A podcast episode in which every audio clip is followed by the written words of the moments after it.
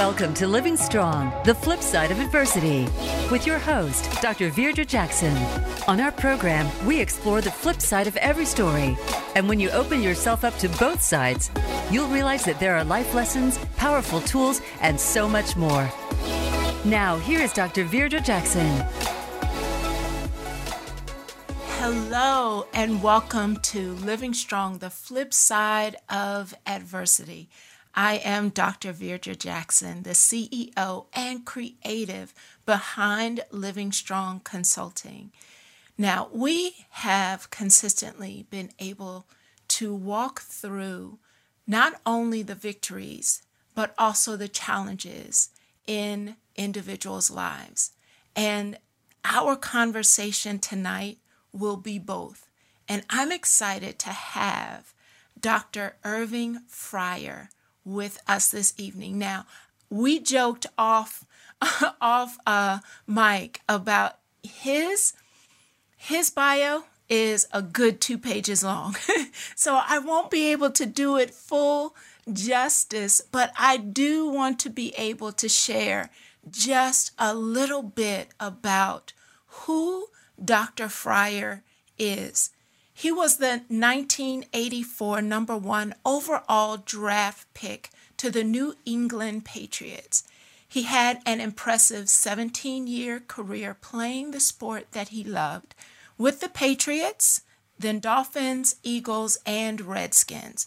During his outstanding career as a professional football player, Dr. Fryar was a three time MVP with the Patriots a two time MVP with the Dolphins, and a two time MVP with the Eagles. He retired from the NFL in 2001. During this time in the NFL, he caught 851 passes for 12,785 yards and 84 touchdowns. Dr. Fryar became the first player to record a touchdown reception in 17 consecutive seasons. Along with many other awards, Dr. Fryar was voted True Value Man of the Year. He has also been presented with the prestigious Bart Starr Award as the NFL player who best exemplified outstanding character and leadership in the home, on the field, and in the community. He finished his NFL career as the fifth best wide receiver in NFL history, and he is currently senior pastor and founder of the New Jerusalem in Mount Holly, New Jersey. Under Dr. Fryar's leadership, the New Jerusalem has quickly become recognized as a place of res- refuge, solace, and restoration for those in need of spiritual guidance, healing, and peace. Recently, Dr. Fryar established the Redemption Community Development Corporation, which is a nonprofit organization seeking to enhance communities through real estate development. Now, you now understand why I am so excited to be able to have a conversation, an authentic conversation about the life and the challenges that Dr. Irving Fryar has experienced, has learned from, and now absolutely is impacting and helping others through. Dr. Fryar, welcome to the flip side of adversity radio show. Dr. Jackson, thank you for having me. It's good to be here. he did not want me. He yeah, did not want me to read all that. So. No, I, I, didn't, but it was okay. You did a great job of reading it. but it's good Thank to you. be here. Uh, hello, all the listeners, all the watchers. Uh, let let's let's talk. Let's have this conversation, awesome. man. I'm I'm I'm anxious. We we scheduled this this uh this appearance yes. months ago. Yeah, so months it's ago. finally here. Um, yeah. We're on the hopefully the latter end of COVID, but my goodness, only yeah. can hope. Yeah. Only, only can, can, hope. hope. It, it's in our hands, though. If yes. we do the right thing and act mm-hmm. like we have some sense and follow protocol. Be responsible. Mm-hmm. Yeah. Be responsible. Yeah. This thing will will end. But um, we're not doing that right now. it's hard. It's yeah. hard. Yeah. But you know what? I, as I did my homework uh, around your story, your experiences, you have been able to use your character, your wit, your insight um, to navigate challenging things. So I'm excited for what insight strategies mm-hmm. you're able to share with those who are listening. Mm-hmm. So let's jump into my first question. Okay. What was life like living mm-hmm. as the number one draft pick and then a 17 year as a 17 year veteran uh-huh. in football. So, what was that life like? Well, it, uh, just like you probably can imagine, it was living in a glass house. You know, um, fortunately for me, during that time, 1984 until 2000, social media wasn't as uh, relevant as it is now. So when things happened or when uh, things when things were spread across the country or news went from one side of the country to the other, didn't travel as fast, and it wasn't on as many platforms. But it was it was all that it you know it was cracked up to be. Being mm-hmm. chosen the number one person in the country out of all of the other college players, I was the first one chosen in the draft. Um, there was a lot of pomp and circumstance that went along with it. Uh, there was a lot of responsibility that came along with it. There was a lot of pressure that came along with it. And coming from uh, a dysfunctional background, doctor, like many of us do. I mean, uh, NFL players, people who are in sports, we're just a microcosm of the world. So a lot of us come from dysfunctional backgrounds, and we bring that dysfunction into an environment like that when you're held to a high level of accountability you have these responsibilities that maybe you've never been made aware of before, never been able, never had the opportunity to actually live in that realm. Uh, and you're bound to make mistakes. And I did. I made mistakes when I was younger. I did some crazy things when I was younger, you know, uh, not having a solid platform, not having a mentor to guide you, so to speak. And then you have options. You're given a lot of money. That gives you options that's like throwing gas on a uh, on a fire. and that's how it mm-hmm. was for me.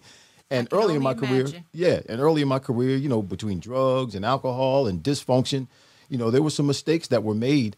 Uh, thank God I uh, didn't end up dead somewhere. Thank God I didn't end up ruining my career. Uh, but somewhere along the line, early in my career, I was led to the Lord. And at that point, around 27 years old, I believe it was, I was able to to at least get around some people that gave me solid advice, that gave me spiritual advice, that really were concerned about me and cared about the choices I made, the decisions I made, and the direction I was going in. So it was it was what people think it is. You know, mm-hmm. was the glamour, was you know, people looking at you and admiring you, and you can get into restaurants and not have to pay the bill. You can get front row seats at concerts, all of that stuff. It was all it was all, all cracked up to be, but the pressure that comes along with it, particularly if you're not groomed for that. Now, they do a better job of doing that for, I know in the NFL now, they do a better job of doing that for, for guys who come out of college and are entering to the NFL. They do a good job of grooming them, preparing them not just to go in and to play football, but preparing them for all the different variables that they're going to have to deal with in being an NFL player. Wow. I I could only imagine when I heard you say the statement of like living in a glass bowl or or and just having people peer in, mm. judge, as well as uh, criticize, as well as glorify all all of the things that they're watching from the outside. So, how did you actually navigate emotionally on the inside saying that you you came from a tough background. Mm-hmm. We all have stuff right. in our backgrounds that can show up in moments. So how did you navigate the emotions of of being watched, of being judged, of being um, even glorified? Mm-hmm. Well, I I didn't uh, deal with it very well early on. Um, when I was drafted, I was 21 years old. Um, so I was a I had a man's body, but I had the mentality of a of a teenager still. I wasn't I wasn't thinking right. I wasn't making good choices. I wasn't making good decisions. And then, like I said, you know, having options, and then being immature like that, it really can lead you down the wrong path. So I didn't handle the criticism. I didn't handle uh, the the glass house very well early on. It wasn't until I met the Lord. It wasn't until I met the Lord. And and understand this, Doc. When I was 17 years old, my grandmother wasn't a prophetess, but she did prophesy and said, "You you're going to be a preacher." And uh, from the time you know, the Bible says you train up a child in the way they should go, and when they're old, they will not depart. It doesn't mean they won't run. They just won't get away. and love that. when I left home and went to college, I started running. I start. I mean, there were times, and some of the people, if they're watching, who used to hang out with me back then, uh, I had a couple of relatives. I would I would be in the middle of just doing dirt, getting high, running the streets, and I would stop. And one this one I won't tell you his name. I'm going to I'm going to keep the names away to protect the innocent. Yeah, to but this one guy was with me several times. I would stop in the middle of us, just the middle of our our high party, and I would say, "Man, God, God doesn't want me doing this. I'm not supposed to be doing this. Just messing up our high." Wow. but yeah, God God's hand was on me the whole time. There's a saying that God takes care of babies and fools, and I believe that that's absolutely 100% true because I wasn't a baby, but I was a fool. And um, if it had not been for Him watching out for me and covering me and keeping me during those crazy times when I was younger, you know, I just wouldn't be here today. That's it's just plain and simple as that. So I didn't handle uh, the pressure. I didn't handle the moment, so to speak, as well as I could have. Um, and I can't make any excuses for it. Uh, you heard me say earlier, I come from a dysfunctional background. I did not have uh, what some have, would call a mentor. Uh, I did not have someone that that I could actually model myself after, who had been successful and knew how to deal with money and knew how to deal with people. But I did model myself after someone. Uh, Jawanza Kunjufu says that uh, a 12 year old boy, when he gets to be about 12 or 13, he will choose a man that he thinks is modeling manhood and he will emulate that man. Whatever that man is doing, if it's a drug dealer, if it's a, mm-hmm. a high profile guy, if it's a businessman, he'll choose someone at that age and then he'll model himself and believe that that's what manhood is all about. So I didn't see anybody modeling the kind of manhood that I needed to live out, so I couldn't be it. I couldn't see it, so I couldn't be it. And it wasn't until I got saved and got around preachers and got around Christian folk and got around saved folk, got around folk who were modeling or at least trying to model what God calls manhood that I actually started getting some of the answers and being pointed in the right direction and started living out uh, in the way I should have. And that, that's when I started handling life better. And that's actually when my career started started taking off. Wow. Yeah. Wow. Yeah. I was I was able to accomplish actually double in terms of statistics. I doubled the second half of, of my career what I did in the first half of my career, and that's Mm-hmm. not supposed to happen because I mm. did all of that in my 30s. I was And- getting ready to say you yeah. were older than. Uh, stop using that word. I'm uh, sorry. I'm sorry. but but but for, yeah, football is a young man's sport. Sports are for young people, and when you in fo- football, excuse me, football particularly, when we hit thirty years old, we're really considered old. Um, so yeah, I did all of my my my good work from thirty to 37, 38 years old. And I want people to, there are two things that really struck me as I listened to you. One, even though you did not have the model at that critical age, and I often tell uh, parents, we also have a um, power parent conversation that we do on social media. And in those conversations, we have often shared with parents, especially of boys, that that 12 year old age is a critical, Critical. pivotal age for 12 year olds. And so I completely echo and understand what you're sharing that they look for that model and they will model what they think Mm-hmm. That's right. is manhood. Right. But what I just heard you share is even if you didn't have that model, there is the opportunity to shape and reshape your character later in life if you encounter those who actually emulate a healing process the mm-hmm. goodness of god ah. that that you you absolutely can can encounter a shift and a change in who you are, even if that's not how you got started. Mm-hmm, mm-hmm. Powerful shift. Yes, yes. And then the second thing is once you made that shift, it changed not only the inside, but the outside as well, which well, is powerful. What's on the inside will show up on the outside. And that's why mm-hmm. Jesus told Nicodemus, Nick, you must be born again. We have a predisposition when we're born. We're born in sin, shaping in iniquity. We have our genes from our parents that are passed on to us. We have a propensity to sin, to do wrong.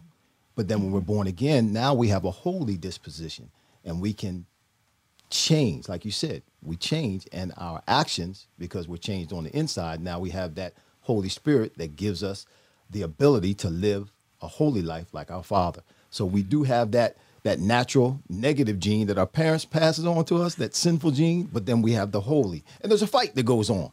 There's a battle a that goes on. There's a struggle a that struggle. goes on. Mm-hmm. And the the the uh, Native American says there's two dogs inside of me, mm-hmm. an evil dog and a good dog, mm-hmm. and they're battling to try to see who's going to control me. And someone asked the Native American, "Well, which dog is winning?" The Native American said, "The one I feed the most." Mm. Wow. Yeah. I love that. and I almost am, I'm just like, wow, that by itself, the one you feed the, one you feed the, the most. most. Yes. I want yes. that to just sit with those who are listening as we get ready to take our next break. As we get ready for this break, I want you to be able to tap into all of the resources that Living Strong Consulting provides. What are you feeding the most right now? I'm sure you want, even in this shift and change of experiences that we are having, even whether COVID has ended or not, the opportunity to feed what is healthy and well and healing for you. There are opportunities to find resources to do just that. We are on a journey of building a growth plan and so you'll be able to find out how to log into our upcoming growth webinar the first Tuesday of September, September 7th. So log into our website, www.livingstrongllc.com, for an opportunity to get registered. Our session this month is the law of the trade offs. You must give up in order to grow up. There are things in your life that you need to give up in order for you to get to the next level. Won't you join us September 7th for the opportunity to do that self search and identify what your next level can be? We'll be right back. Become our friend on Facebook. Post your thoughts about our shows and network on our timeline. Visit facebook.com forward slash voice America. Life is now in session. Are you present? We don't get a dress rehearsal in life, so why not grab every moment you can to grow? Join me every first Tuesday at 7 p.m. Eastern and 4 p.m. Pacific for our live webinars. We're creating a growth plan and unpacking the 15 invaluable laws of growth by John Maxwell. Instead of waiting for growth to just happen by accident, let's get intentional about creating a growth plan for you. Let's do it together. Log in to www.livingstrongllc.com and grab your spot for First Tuesdays at 7 p.m. Eastern and 4 Pacific. And let's grow together. It's your time. The law of the trade offs. We need to give up some things we value to grow up. We all make trade offs in life. We don't always get what we want, but we always get what we choose. When you want something you've never had, you've got to make changes you've never done. Give up financial security today for potential tomorrow. Give up immediate gratification for personal growth. Give up security for significance. You cannot always make a new start, but you can make a new end. So join us September 7th at 7 p.m. Eastern Standard Time for our next growth webinar.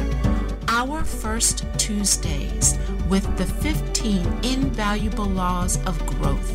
We are unpacking Law 11, the law of the trade off. You must give up in order to grow up. Register at www.livingstrongllc.com.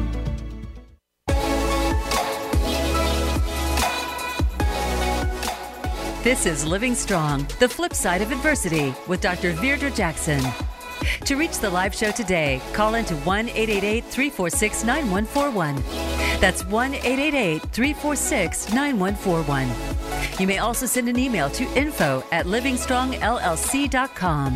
Now, back to Living Strong, the flip side of adversity. Welcome back. Well, if you are still chewing on that nugget that Dr. Fryar just gave us at the end of our first segment, where he said, you know, there are two. There are two, um, the Native American term of two dogs in there fighting back and forth inside of all of us, honestly. You might call it self talk. Which one are you feeding the most? That's the one that's going to win. I have my next question for you, Dr. Um, Fryar, is how did the trajectory of your life change so drastically after retirement? well, one, after retirement, you know, when I retired, I was mm-hmm. actually in media. I uh, took a job with CNN SI and CNN Sports Illustrated, and I was going down. It was a great job. I was going down to Atlanta every weekend and doing a live show on Sunday mornings, being a color uh, football analyst. It was so nice. And then AOL came in and, and bought out CNN SI and canceled the show. So then I started doing some work locally uh, as a football, I mean, a sports reporter with ABC, Channel 6 here in Philadelphia. Then while I was minding my own business and doing my own thing, and I had my own agenda, and I really didn't want to stay in New Jersey, then the Lord called me to pastor. And I started pastoring in 2003. And uh, I've been doing that ever since. Um, but about, man, about seven, no, uh, five, six, five or six years ago, uh, I, I, I messed around and got involved with a guy that I should not have trusted. Is what what is what I need to say. Um, yeah. He's a fraternity brother, a guy I was familiar mm-hmm. with. I was uh, it was during that big housing boom, and we were mm-hmm. buying houses and selling houses, buying houses and flip, uh, changing them or, or, refurbishing them and then selling them. And he ended up doing some stuff that was uh, illegal. Uh, and because he and I had done some business together, there was money and transactions between he and I.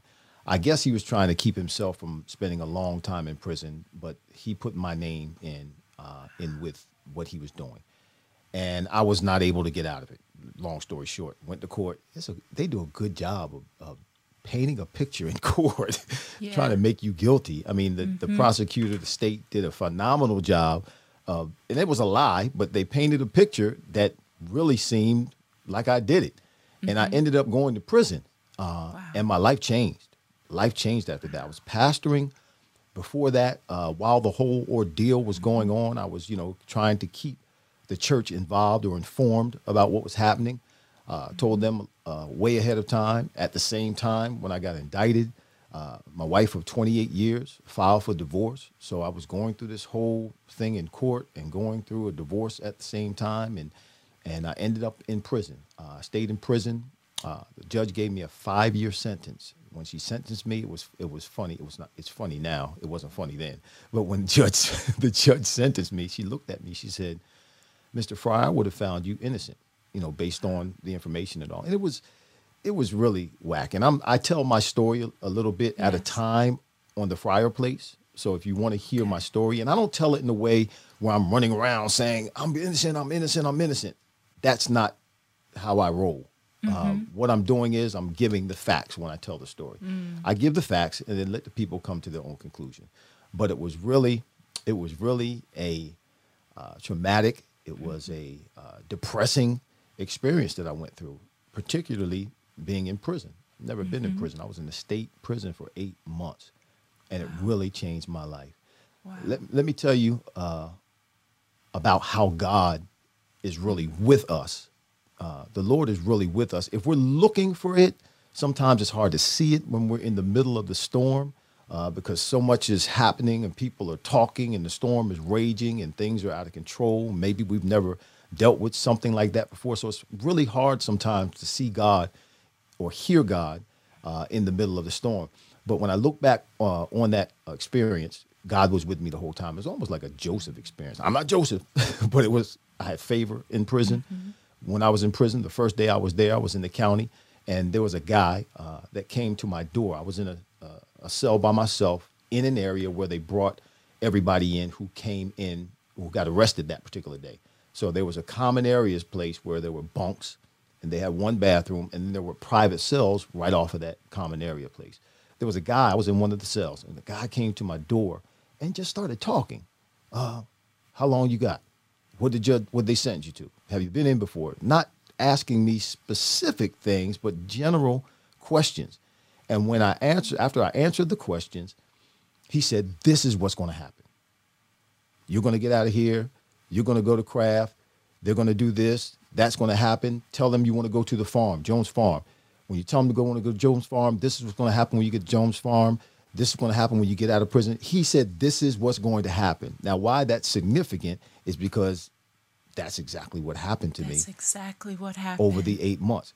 And everyone else that I met, that I guess I could say I befriended while I was in prison, mm-hmm. they were all trying to tell me, okay, this is going to happen. That's going to happen. You got to do this. You got to do that. This is how long it's going to be. This is how long that's going to be. And none of them were right. But this guy, I was only in jail for a couple of hours. He stood at my door. And it was really calming because it helped me know or helped me at least grasped mentally what was going on because I was like in shock. I just I, mm-hmm. I, I didn't believe I was in prison. I never believed I was going to prison. And now I'm here and I'm eating prison food and I'm sleeping on this bed, this metal bed, and this toilet is nasty.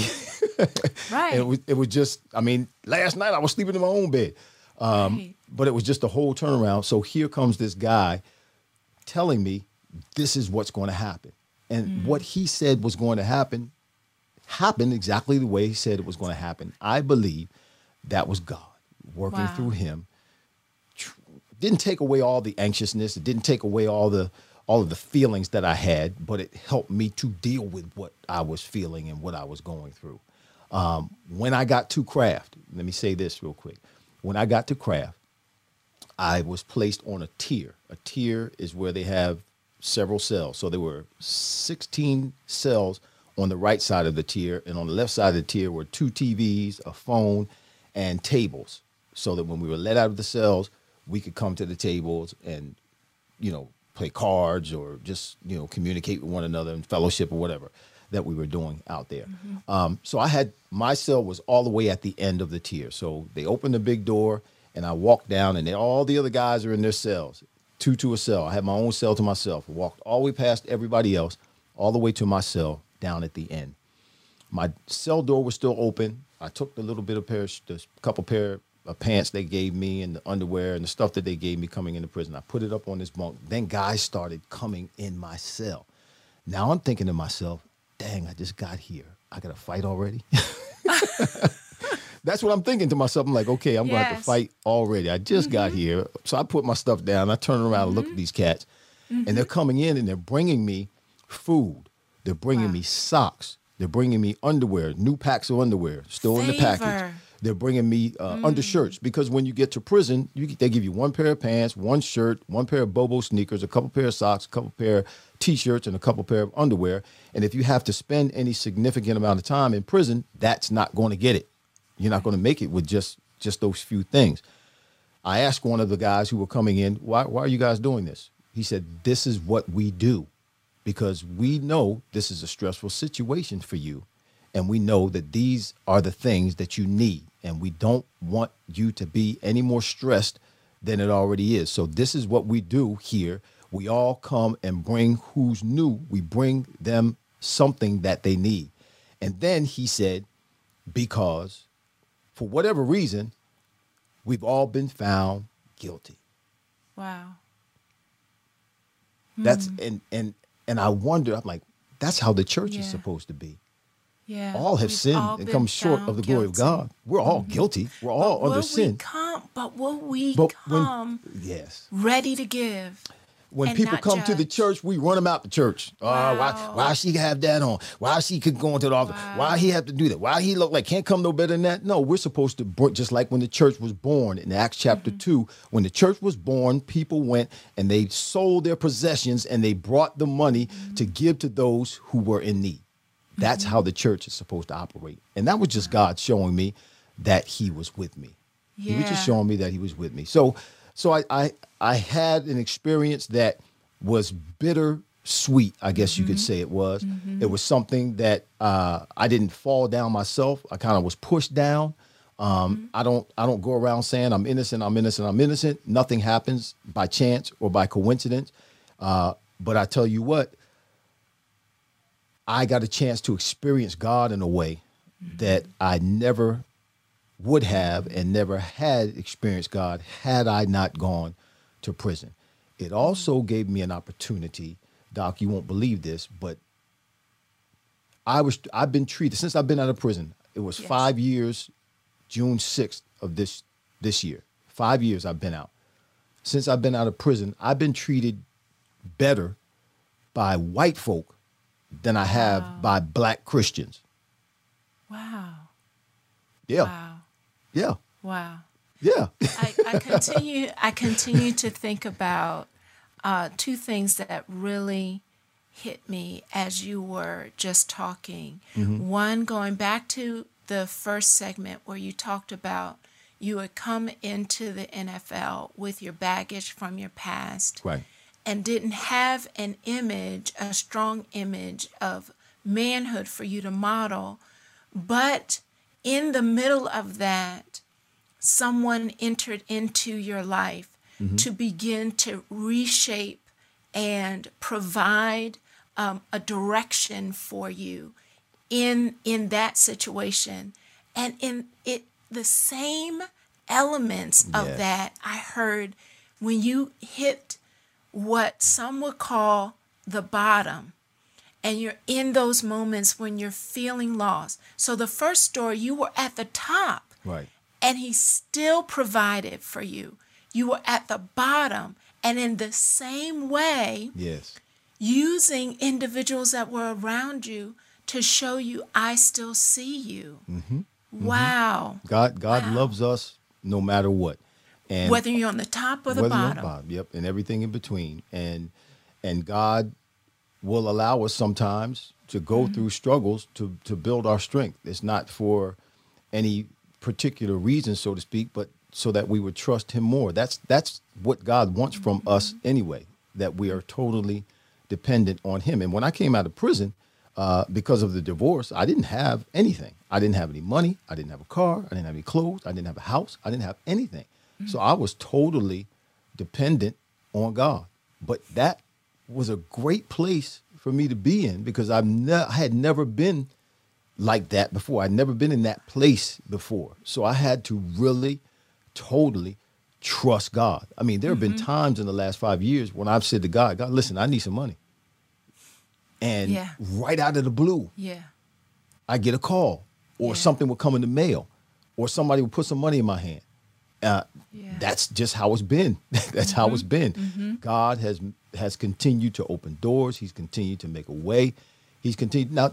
Now understand this too. We all are where we are because of our own choices and our own decisions. So Mm-hmm. I'm not pointing the finger at anybody else. I'm not. I'm not blaming anybody else because ultimately, when you pull or when you peel back all of the layers on my situation, ultimately it's my fault because Mm-hmm. I trusted a guy rather than seeking God about him. Wow. I trusted him as my frat brother. I trusted him because there were other people who said he was trustworthy and he knew what he was doing in this area uh, that they had dealt with before. And come to find out, he messed them over too. Just it didn't mm. get to this extent. But um, so instead of seeking God about him, I trusted him off mm. man's word, and mm-hmm. that's my fault. Mm-hmm. That's my fault. So mm-hmm. ultimately, you know, I need to take ownership because I'm the one who trusted him. I'm the one that gave him access to me and gave him access to my mother. Uh, so ultimately, it's my fault. I had to apologize to my mother for that because I'm like, Mom, this wouldn't have happened had I not given him access to us. Wow. So, so really, it's my fault. So I'm curious, um, and this has been an amazing. Uh, I, I think about the two parts of the first segment and the second segment of how we uh, you explained the fishbowl moment mm-hmm. and the fame right and yeah. and then it was still a fishbowl moment right. but in a different way yeah. yeah. and as you talked about how people have even judged or treated you good or bad it's still a fishbowl moment as we get ready to take another break shortly I think it's an opportunity for us when we come back from this break to begin to unpack what have you learned mm-hmm. you shared in in your explanation of your experience that it changed you mm-hmm. and that you actually met God in an entirely new way and I know he does nothing mm-hmm. by accident and He will allow anything that He allows, He will continue to use yes. later. Yes. So I know you are using every bit of your experiences um, moving forward. So mm-hmm. as we get ready for to come back from this next break, I want us to jump into what are the remarkable things that you have begun to see, experience, and do mm-hmm. since that time? Okay. But we'll sure. take a short break and we'll be back in a few moments. As you get ready for this break, I want you to think about are you growing? Are you growing in this season? And do you actually have a growth plan? You see, sometimes we talk about growing, but it often is that we hope it automatically happens. And that's not actually how growth works. Growth requires intentionality and strategy. So, will you lean into the opportunity to learn how to grow by joining our growth crew every first Tuesday of the month, we embark on a growth experience. This September 7th at 7 p.m., join our crew. Register on our, our website, www.livingstrongllc.com. I hope to be able to grow with you. And guess what? It's free. it's just an opportunity for us to create an experience of growth with you. So when we come back, we're going to jump into the last part of our conversation with Dr. Irving Fryar. We'll be right back.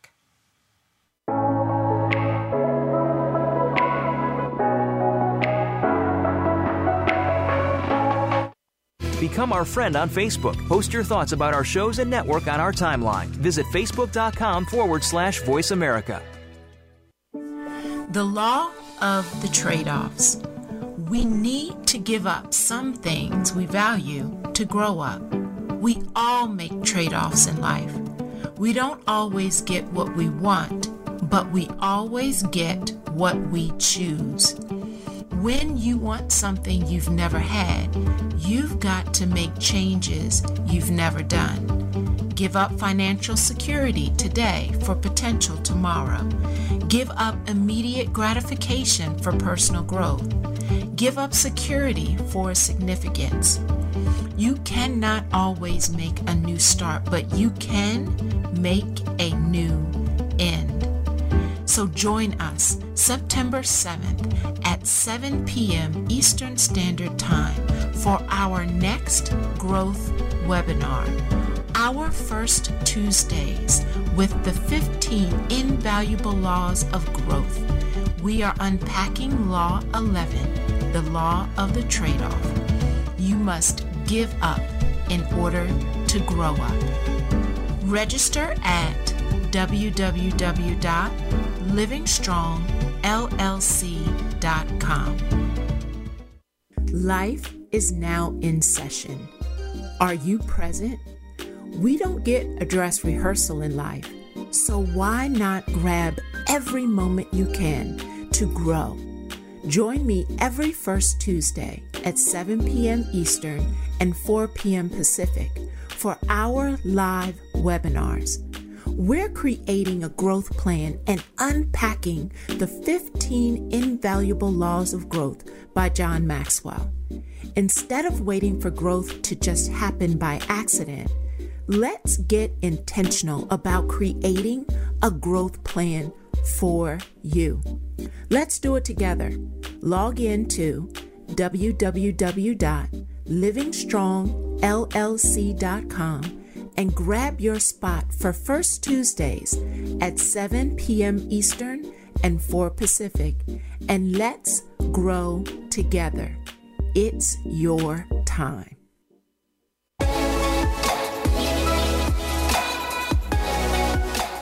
This is Living Strong, the flip side of adversity with Dr. Virdra Jackson.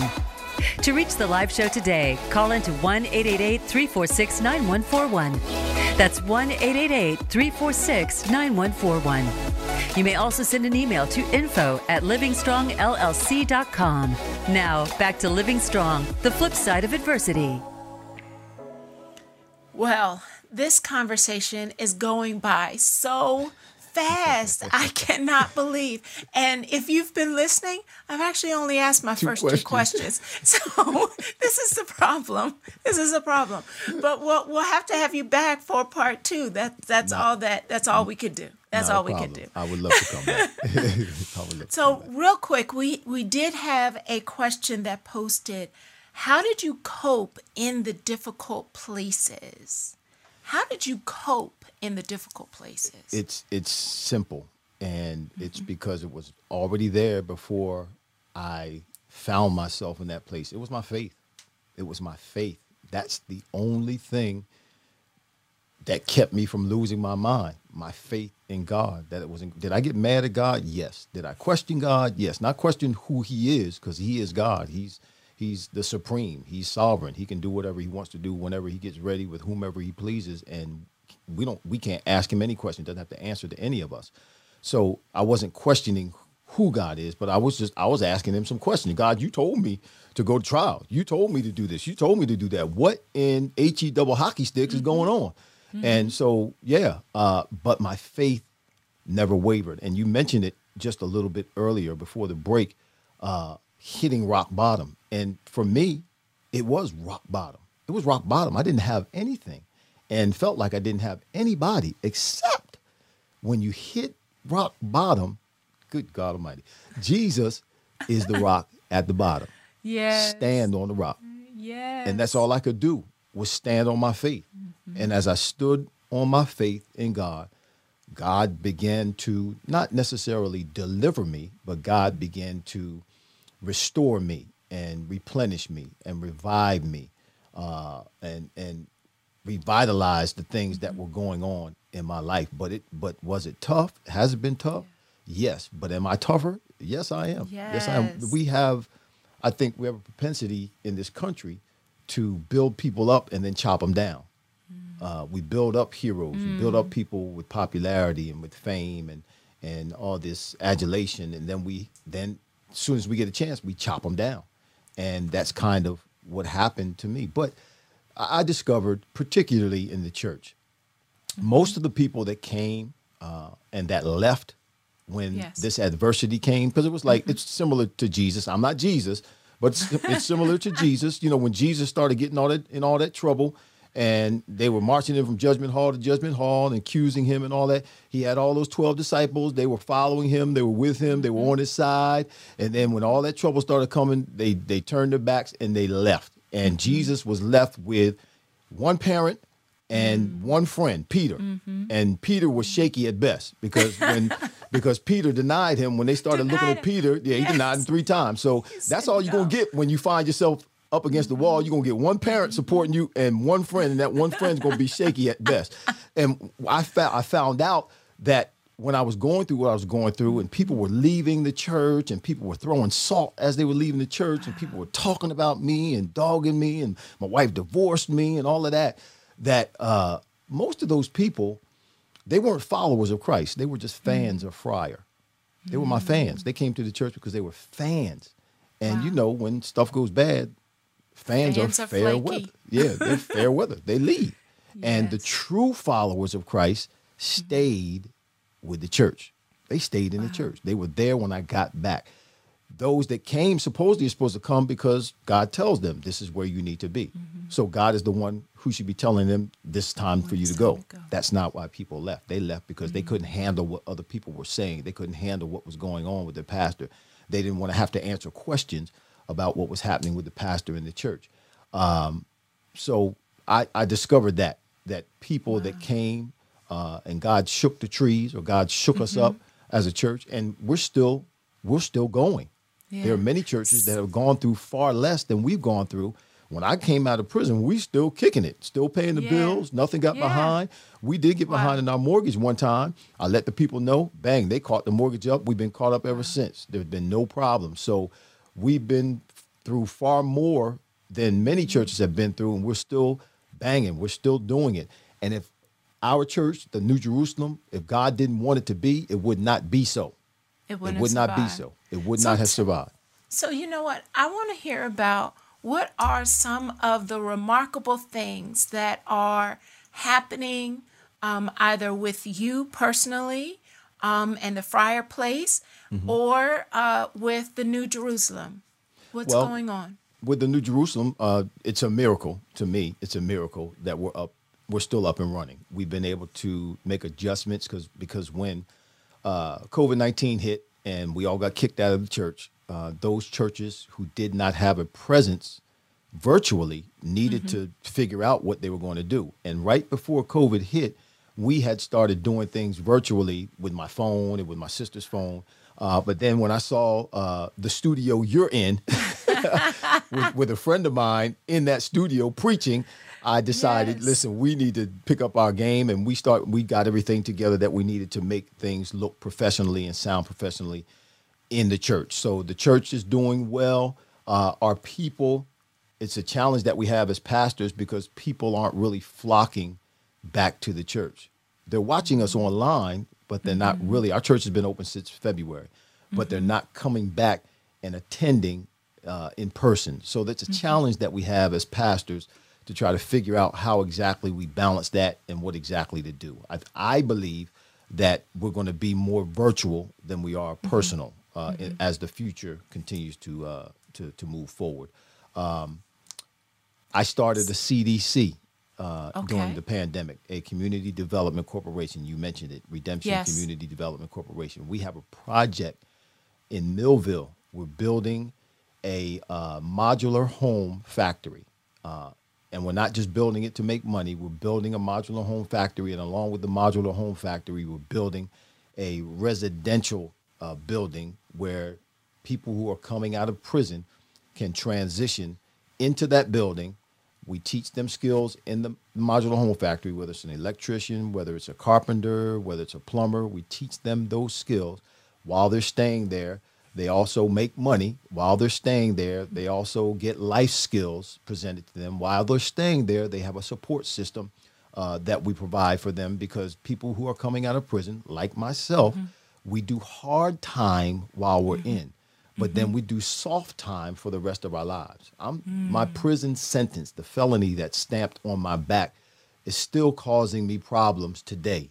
Five years later, it will still there's I'll still be dealing with issues from it, probably. And I'm not trying to speak this into existence, but for years to come, I'll still be mm-hmm. dealing with that felony. and not to have. I don't even understand how some people can come out of prison and make it. Not mm. having a support, a system, support system. not having mm-hmm. adequate housing, not having mm-hmm. transportation, not having a job. People won't hire you, hire you, not having any money. Not having those things causes you to have to do something desperate. Right. And that's how the recidivism rate is so high and people wind up back in prison. There were a couple of people who left prison while I was in prison and came back, Back. while I was still in prison. I'm like, what are you what are you doing back here? I'm never Yeah. coming back here again.